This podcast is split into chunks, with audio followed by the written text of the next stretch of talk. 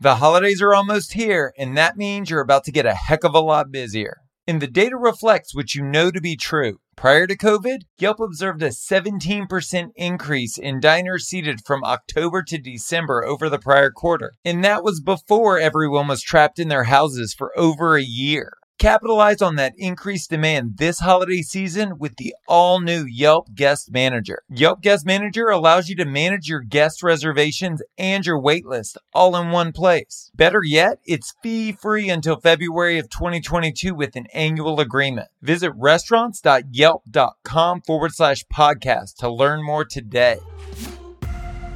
Welcome to Restaurant Marketing School. I'm Josh Kopel, a Michelin rated restaurateur and the marketing guru behind some of the most well known brands in Los Angeles.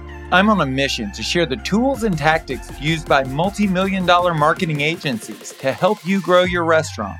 Join me daily to get a marketing tip you can use in your restaurant today. Ego often gets in the way of common sense. In an effort to keep our brand front and center in the minds of our community, we forget that co branding and brand partnerships can go a long way to boosting the status of our restaurant. I'd argue that my restaurant was comprised of about two dozen brands, the brands that I believed were best in the industry. My vendors were my marketing tools, and I spent as much time talking about them as I did talking about the restaurant itself. We picked 12 brands that represented our brand and promoted them mercilessly. We had them do the same thing for us. Here are a few examples of how we leveraged their brands to build ours.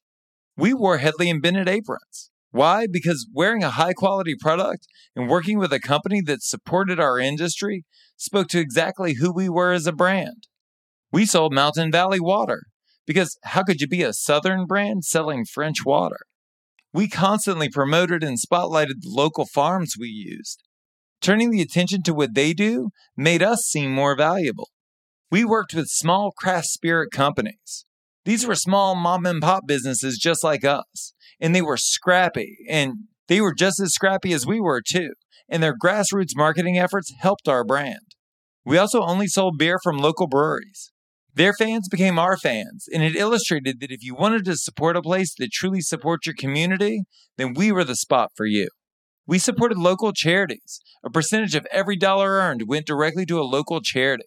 We called it out on the menu and explained in detail why we chose them and why they chose us. All of these brands and so many more increased our brand equity. This reinforced how we wanted to be perceived in the community. And there's no doubt in my mind that you're making the same informed choices that we did as a restaurant. So weaponize it to benefit you and the brands you're working with. Hey, it's Josh. If you're listening to this podcast, it's for the same reason that I created it to scale your restaurant and improve your life. Let's do it together. I'm launching a nine week case study and I'm looking for five restaurant owners with only one focus massively scaling profit. Go to restaurantcasestudy.com to apply today. Again, go to restaurantcasestudy.com to apply today. If you want to hear previous episodes or check out our other content, go to restaurants.yelp.com forward slash marketing school. Thank you so much for listening to the show. You can subscribe wherever you get your podcast. While you're there, please leave us a review. I'm Josh Kopel, and you've been listening to Restaurant Marketing School.